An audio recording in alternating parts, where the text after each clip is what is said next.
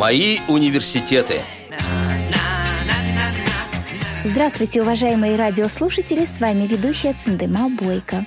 А в гостях у нас по телефону Софья Дидина из Иркутска. Здравствуйте, Софья. Здравствуйте. Софья по образованию психолог, историк. Но подробнее о себе сейчас сама расскажет Софья. Циндема действительно верно сказала. Я имею два высших образования. По первому образованию я преподаватель истории, а, а по второму образованию я психолог. Ну и э, мама замечательного малыша, жена, ну и, в общем, во всех сферах старается реализовываться. Вы мама, супруга, ну и, конечно, я знаю, что вы еще занимаетесь семейным бизнесом, но об этом по порядку. А давайте начнем с вашего раннего детства. А детство у меня на самом деле было, наверное, самое обычное. Где-то в возрасте, наверное, шести месяцев мама заметила, что у меня а, какие-то проблемы. То есть все детки вокруг примерно одного возраста уже фокусируют глазки, смотрят на игрушки, реагируют на какие-то яркие предметы, а я нет. Ну и мама забила тревогу, ходили по врачам, очень долго не могли разобраться. Но родители не придавали такого серьезного значения, э, ну в каком плане, не ограничивали меня ни в чем, и поэтому я росла как нормальный и здоровый ребенок.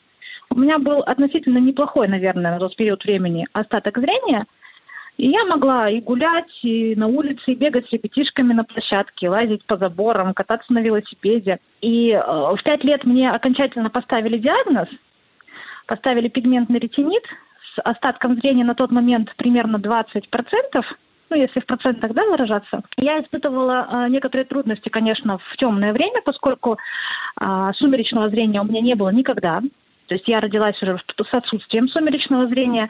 И поэтому, конечно, в темное время суток мне было труднее. Родителям объяснил доктор эти все особенности. Ну, э, и ну, мы научились с этим нормально справляться. То есть в темное время суток я, конечно, не гуляла одна. Ну и дети, наверное, вообще не гуляют в темное время суток, даже здоровые. А, а в остальном э, у меня было замечательное детство, и родители никогда не акцентировали внимание на том, что я в чем-то ограничена, за что я им беспредельно благодарна. Это дало мне возможность взаимодействовать с огромным количеством ребятишек разных, здоровых, да, ну, я имею в виду здоровых, без проблем со зрением. Детство вот дошкольное, оно у меня прошло, наверное, ничем не, отлич... не отличающимся от детства всех ребятишек. Я точно так же посещала детский сад. А, я гуляла на улице. Ну, в общем, замечательное, обычное детство дошкольника. А в школу когда пошли? В школу я пошла в 6 лет.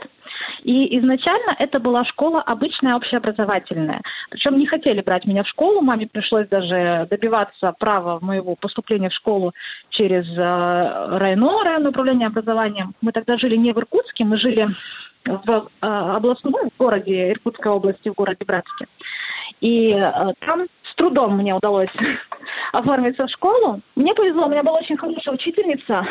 Мне, родителям, конечно, поставили условия оформить домашнее обучение, и я часть предметов посещала в классе.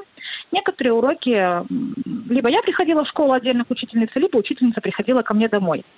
И вот так я отучилась первые полгода, а потом мы узнали, что в Иркутске есть специализированная школа для слепых и слабовидящих детей.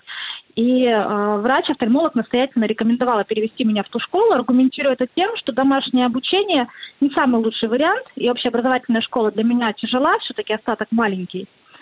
Ладно, первый, там, второй класс, да, но дальше школа mm-hmm. все-таки длинная. И мы с семьей в середине первого класса, то есть в январе месяце, переехали в Иркутск, и меня отдали в нашу школу для слепых слабовидящих детей. И все оставшееся образование, все, все оставшиеся годы я училась там. То есть вот с середины первого класса и до 12 В наших школах 12-летнее образование. Я думаю, что об этом многие знают. А, Софья, я сразу же расскажу о том, что у вас такое особенное зрение, это генетическое заболевание. Вы, наверное, не против, да, об этом рассказать? Дело в том, что И сейчас у Софьи обнаружили мутацию в таком гене, отвечающем за зрение, которая в настоящее время лечится. Это единственный ген, который, э, для которого есть лекарство. И мы очень надеемся, что удастся сейчас еще Софье помочь вернуть частично зрение и остановить прогрессирование. Но все же, конечно, я и по себе знаю, так как сама носитель такого же заболевания, мутации в этом самом гене РПЕ-65, и а, препарат для этого нарушения есть такой люкстурна, и даже есть опыт введения его а, не только в мире, но и в России уже э, первый опыт такой есть. А, как будет дальше развиваться, пока еще непонятно, но будем ждать и надеяться, что все будет хорошо, и в будущем уже такие генетические заболевания будут э, уже на корню, так сказать, пресекаться, приостанавливаться. Было бы очень интересно узнать, какие трудности встречались с вашими особенностями зрения. Трудностей было, пожалуй, много. Во-первых, когда я поступила в школу, мне давали направление на Брайль. Но э, так получилось, что э, директор настоял э, и убедил мою маму, что лучше на Брайль перейти потом, а сейчас, пока есть остаток, учиться по плоскопечатному шрифту.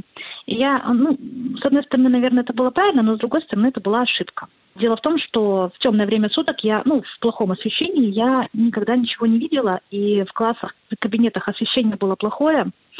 И особенно в зимнее время, когда нету солнечного света на первых уроках, мне было очень тяжело, потому что я просто не видела клетки в тетрадях, не видела линии, не могла прочитать ничего, потому что не видела буквы в учебнике. И моя учительница начальных классов оказалась некомпетентной в этом вопросе. И, видимо, информации было мало, она в этом не стремилась разобраться. И за то, что я не справлялась на первых уроках с теми заданиями, которые она давала, мне ставили плохие оценки. Ну, естественно, будучи маленькой, да, еще не умея отстаивать свои права, свои, свою позицию, я терпела, молчала, мне было очень обидно. Я пыталась разговаривать с родителями об этом. Родители разговаривали с учителем, учитель шла к школьному офтальмологу, а школьный офтальмолог, видимо, тоже оказался некомпетентным в этом вопросе, потому что он сказал, не может быть, у нее замечательное зрение, она врет – ну и, в общем, в начальной школе мне было тяжело, э, особенно в классе, наверное, в третьем, когда начался еще немецкий язык дополнительно, и появились новые учителя, тоже учитель немецкого языка, потому что мне пришлось бороться вот с этой несправедливостью, когда меня обвиняли в том, что я вру, что я беспробудная лгунья, я не хочу учиться, я притворяюсь, что я не вижу, я пользуюсь своим положением. Ну и, в общем, такая маленькая дрянь поступая некрасиво, нехорошо, обманывая таких хороших взрослых. Мне, конечно, было очень обидно. В четвертом классе моя учительница начальных классов, когда меня переводили в пятый класс, в э, среднее звено, она даже пыталась настоять на том, что уж если ваша дочь не врет, значит, она психически нездорова. Значит, ее нужно вести на консультацию к психиатру и выводить из школы за необучаемость.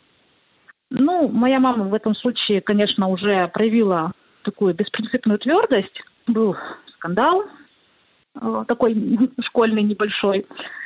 Ну, в общем, никакому психиатру меня не повели, меня перевели в пятый класс. В пятом классе все стало гораздо лучше, потому что появилось много учителей-предметников, и, к моему счастью, учителя а, ну, средней и старшей школы, они были а, более опытными, были учителя еще такого уже приличного возраста, большого опыта, встречавшие разных детей с разными заболеваниями. И они во многом отнеслись с пониманием к тому, что да, ребенок может не видеть клетки в тетрадях, да, ребенку может быть тяжело на первых уроках. Мне разрешили пользоваться настольной лампой, мне разрешили пользоваться лупой. Учитель литературы, когда вот мы сдавали технику чтения, даже порой плюсовала мне лишние слова, ну, понимая, что я не могу прочитать быстро, поскольку поля зрения узкие, и я просто не вижу этого слова целиком. Я должна сначала прочитать его про себя и только потом озвучить. И она честно рисовала мне дополнительные слова, чтобы дотянуть mm-hmm. до нормы, до шестого класса.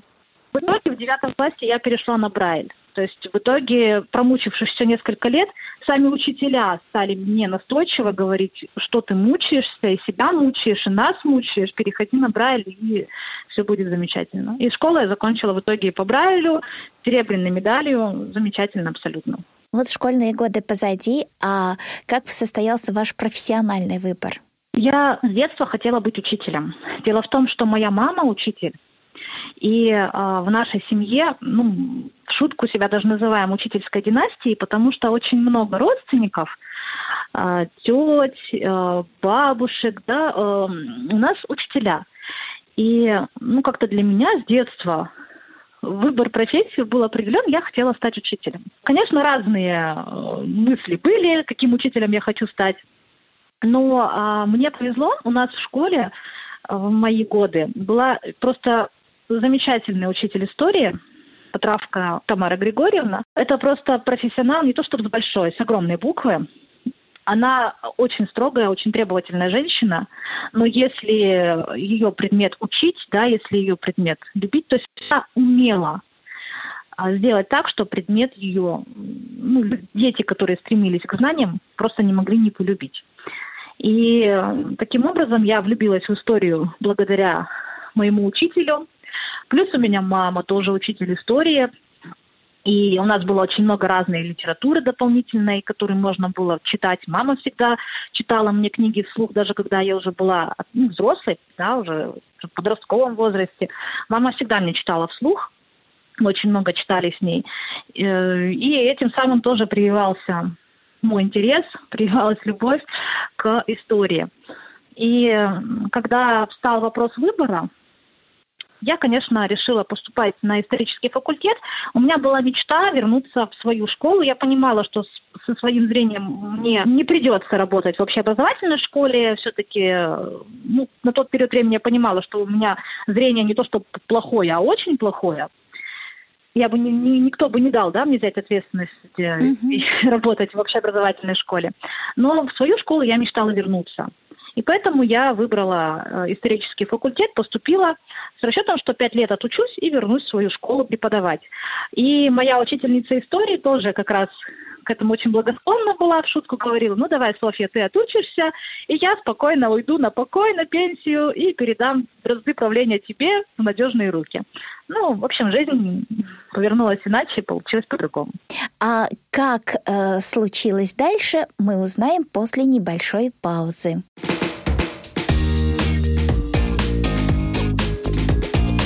Вы слушаете Радио ВОЗ. Напомню радиослушателям, что сегодня мы беседуем с Софьей Дидиной из Иркутска, преподавателем истории и психологом по образованию. Софья, так и как же вы учились все эти годы в университете? Как вам давалась учеба? Вы знаете, мне кажется, учеба в университете мне давалась даже э, более легко и интересно, чем учеба в школе, поскольку университет все-таки это концентрация тех предметов, которые интересны. Тут нету, допустим, той же физики, которую я не любила. То есть это только литература, литература, еще раз литература, архивы, документы. Здесь, конечно, мне безумно повезло. Ну, во-первых, я очень коммуникабельный человек и э, всегда могу найти э, себе окружение, которое мне сможет в чем-то помочь. Да, то есть в этом плане я никогда не переживала, что мне будет трудно, и действительно всегда возле меня находятся люди, которые готовы мне чем-то помочь. Но у меня получилось так, что на первом курсе, буквально через э, месяц, наверное, после того, как я поступила, мы стали встречаться с молодым человеком, мой одногруппник, мы учились в одной группе вместе, который в будущем стал моим супругом. Э, и во многом, конечно, моя учеба пошла легко и замечательно, поскольку мы всегда были вместе, мы учили, студенты одной группы, у нас одни предметы, мы вместе читали. А, конечно, на тот период времени я поступала в 2008 году, были компьютеры, были сканеры уже, поэтому очень много литературы я сканировала. Просто сканер у меня не выключался, наверное, никогда. Что касается редких документов в библиотеке, редкий фонд, то здесь э, либо мы ходили с мужем в будущем, да, когда-то в будущем, потом уже да, настоящем, угу. читали слух в библиотеке. В библиотеке тоже шли навстречу. А, сотрудники библиотеки очень часто давали нам возможность где-то посидеть в отдельном кабинете, либо в кабинете у методиста нас пускали посидеть, а, ну или еще в каких-то коморках, где э, мы не мешали бы другим присутствующим в читальном зале. А, либо под мою личную ответственность, на свой страх и риск. Бывало, что сотрудники редкого фонда выдавали мне книги, ну, так, что, допустим, перед закрытием библиотеки я книгу взяла, и в 9 утра с моментом открытия библиотеки я книгу должна была вернуть.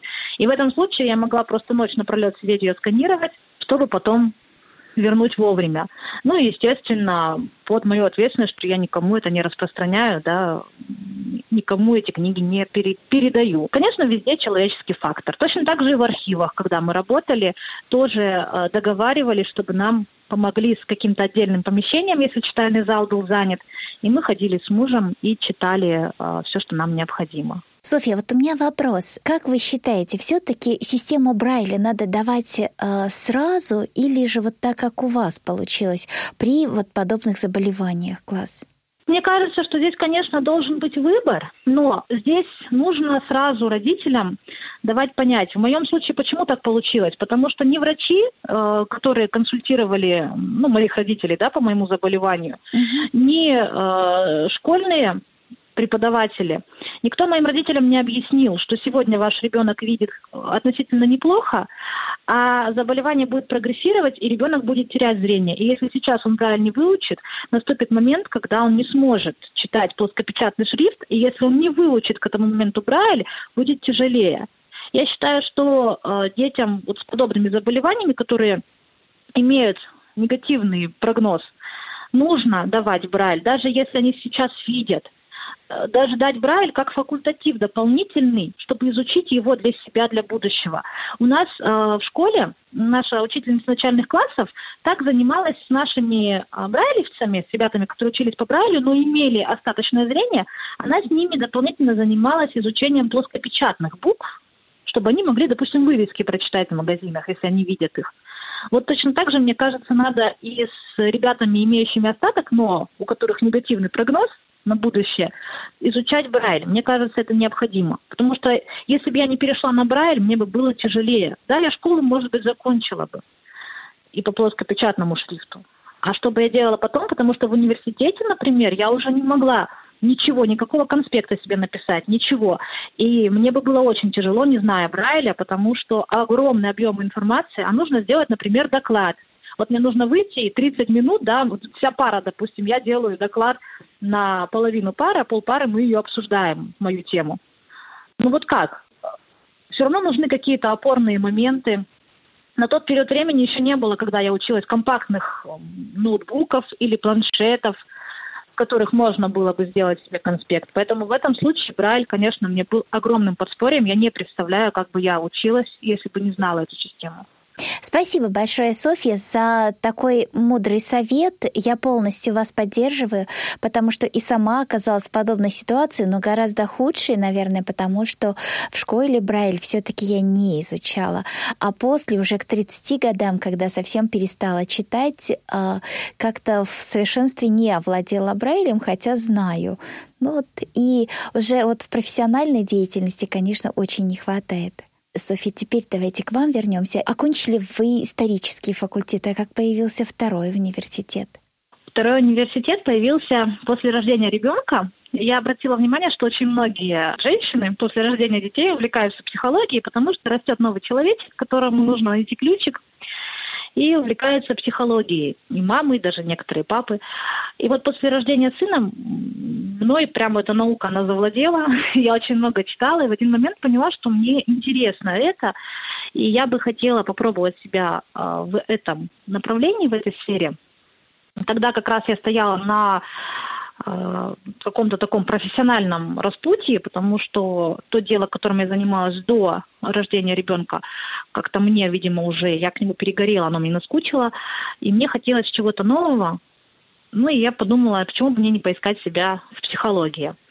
И на тот момент как раз уже была, была вот эта двухступенчатая система образования, бакалавриат и магистратура. И в магистратуру можно было поступить, не имея э, бакалавриата по специальности. И, в общем-то, этим правом я воспользовалась, поступила в магистратуру на направление психологии. Это было относительно недавно, всего, э, получается, пять лет назад, в 2017 году я поступала, четыре года назад. И успешно окончили, да, эту э, магистратуру в том же университете, да? Это тоже был Иркутский госуниверситет. Да, у меня была вечерняя форма магистратуры. Я ее успешно закончила с красным дипломом, все замечательно. О трудностях, да, о том, как это было, наверное, было все примерно так же, как и на историческом факультете. Затем только лишь исключением, что уже, конечно, муж все равно не учился. А, в этом случае мне уже приходилось где-то искать помощи от одногруппников, с, тем, с однокурсников своих, с кем я училась. Но, э, опять же, повторюсь, у меня в этом плане, к счастью, никогда не возникало проблем. У нас подобралась очень хорошая группа, поэтому во многом мы с девочками друг другу помогали. И учеба у меня прошла достаточно легко. Было интересно, было познавательно и, в общем-то, не трудно. А как ваша профессиональная карьера развивается дальше? А так сложилось, что моя профессиональная карьера складывается как-то а, немножко не по пути моего образования. Когда я получала первое образование историческое, я повторюсь, что мечтала вернуться в школу, но пока я училась, и в школе произошли серьезные изменения, и в моей жизни тоже. А, в школе сменился директор, и пришла а, новая директор, которая была абсолютно категорически против принимать на работу людей с проблемами со временем ну, ее можно понять, она директор, и всегда ужесточается ответственность школы, безусловно. Поэтому у меня, в общем, не было шансов вернуться в школу, потому что меня бы туда просто не приняли. Угу. У директора была, наоборот, политика даже избавиться от тех, слабовидящих или незрячих педагогов, которые на тот момент в школе уже работали. А с моей стороны получились тоже перемены, поскольку мы познакомились с моим будущим мужем. На втором курсе мы поженились, и встал вопрос, как нам жить, на что существовать, потому что стипендии относительно небольшие, а хочется и жить отдельно от родителей, и иметь свой бюджет независимый. Тем более у меня, у мужа, допустим, семья вообще не могла ему ничем помогать. То есть в финансовом плане он мог рассчитывать только на себя. И стал вопрос, как мы можем зарабатывать. И на третьем курсе мы организовали сначала небольшой такой свой семейный бизнес – Потом мы его развивали, масштабировали. И когда оканчивали университет, у нас была уже своя семейная небольшая компания, которая твердо уверенно стояла на ногах. Ну и в общем, к концу университета вопрос выбора, где я буду работать, он не стоял. У меня было уже свое стабильное рабочее место, на котором я уже трудилась, которое не было связано с, с историей никаким образом. Угу. А можете сказать, что это за дело? У нас строительная организация, ну, строительная это громко сказано, такая монтажная компания. А, изначально мы занимались установкой натяжных потолков. Угу. Это был 2010 2011 годы. Это тогда было прям на гребне, модно, популярно. И мы разделили очень хорошо с мужем обязанности. Он занимался технической частью, а я занималась работой с клиентами. Принимала звонки, консультировала клиентов, делала расчеты, а, помогала в выборе материалов, ну, в общем, и работала с поставщиками, mm-hmm. закупками, поставщиками, бухгалтерами и так далее. Вот, у нас очень хорошо обязанности разделились. Так мы работали. До рождения ребенка я активно работала. Когда ребеночек родился, я тоже продолжала работать, но уже из дома. Выполняла какие-то свои обязанности. Таким образом у нас моя профессиональная деятельность развивалась. Потом, когда я училась в магистратуре, я немножечко отошла от этой работы, поскольку очень много времени отнимала учеба э, на а, в магистратуре на направлении психология. И как раз я уже говорила, что тогда у меня был такой вопрос выбора, то ли я буду оставаться в бизнесе работать, или же все-таки я займусь психологией. Но опять время расставило все немножко на свои места. Я когда закончила магистратуру, началась пандемия, закрылись детские садики. В общем, долгое время пришлось быть дома, и постепенно я вернулась к той привычной работе в помощи мужу в ведении, вопро... ну, в ведении работы компании.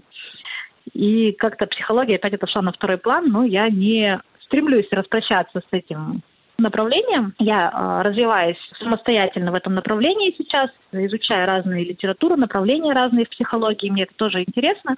Может быть, когда-нибудь я решусь на что-то свое в этом направлении, в направлении психологии. Э, Софья, огромное спасибо за столь интересный рассказ о себе, своей жизни. И накануне Нового года мы бы хотели услышать от вас пожелания нашим радиослушателям. Я поздравляю всех с наступающим Новым годом. Желаю стремиться к своим целям, бороться со своими страхами, стремиться к новым вершинам, мечтать, стараться не ограничивать себя в мечтаниях, потому что все начинается с мечты. Мечтайте, стремитесь, и обязательно будет в вашей жизни все хорошо. Ну, а мне хочется пожелать вам, Софья, обязательно пройти лечение люкстурной, вернуть зрение и, конечно же, развиваться дальше как в бизнесе, так и э, в психологии, истории. Не останавливаться на достигнутом здоровья вам, вашей семье. Напомню радиослушателям, что сегодня мы беседовали с Софьей Дидиной, психологом, историком из Иркутска. Вела программу Циндыма Бойко. Всего доброго, до новых встреч!